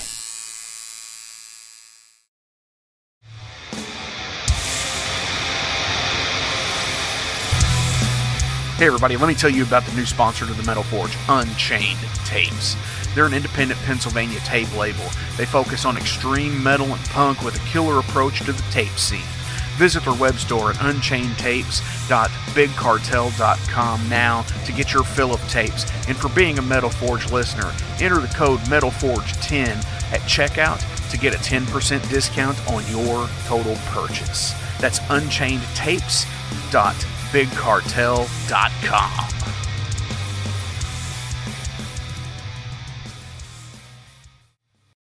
Hey guys, Wrestling Steve of the Wrestling Steve Show here. Uh, so, if you're currently listening to the Metal Forge with Mark Jackson, then you understand that Mark Jackson has a pretty discerning taste when it comes to music as a whole. You'll also understand that he has a discerning taste for professional wrestling, just like me. The, my show is called The Wrestling Steve Show. Uh, I talk about modern and classic pro wrestling in a completely unbiased, unfiltered way. Be sure to check me out on all available podcasting platforms. That is the Wrestling Steve Show, and I am the host, Wrestling Steve. Just remember, uh, like like Confucius said, uh, man who goes through turnstile in Thailand uh, is going to Bangkok. Pro wrestling. It's Gonna Get Weird is the name of the podcast. We're on season two, so you have a whole season to get weird with Frank Green and Scott Clark. The best part is there's always laughter. Oh, yeah, you can just pull that out. We have national touring comedians, NFL stars, rock stars, your local friends. It always gets weird. Weird answers. Have y'all ever snorted coke off of a 78 Pinto? No? you ain't no man. Weird questions. Who had a bigger cocaine habit, Jock Sutherland or Cawood Ledford? Neither one, because they stopped beating their wives. and weird we never even thought of. Well, no. My friend is on acid, and I sent my friend to go find a payphone so that I can call and turn myself in for murdering this guy and ruin my life. We love all types of people, but we don't love all people.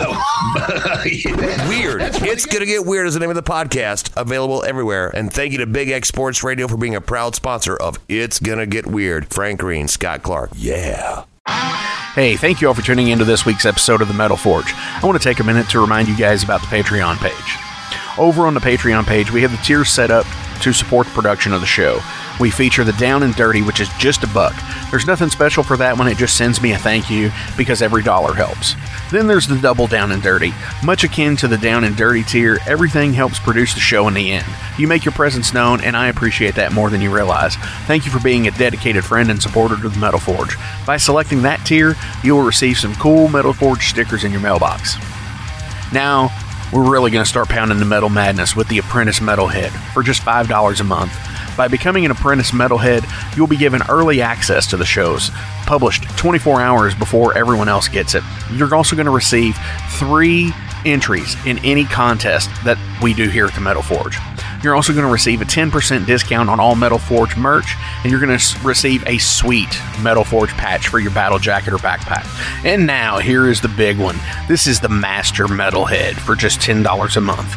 By becoming a Master Metalhead, you will receive a hand numbered Metal Forge Master Metalhead membership card. You're going to be given early access to the shows as well, with 36 hours before everyone else. You're going to receive five entries in any contest that we do here at the Metal Forge.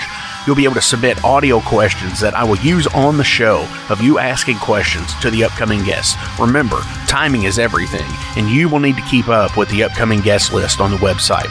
You're also going to receive advanced knowledge of any new merch coming out and be given a 25% discount on all Metal Forge merch. And you're also going to get all of the other rewards from the other tiers. So visit patreon.com slash Metal Forge Radio today and help support the Metal Forge. Rock on.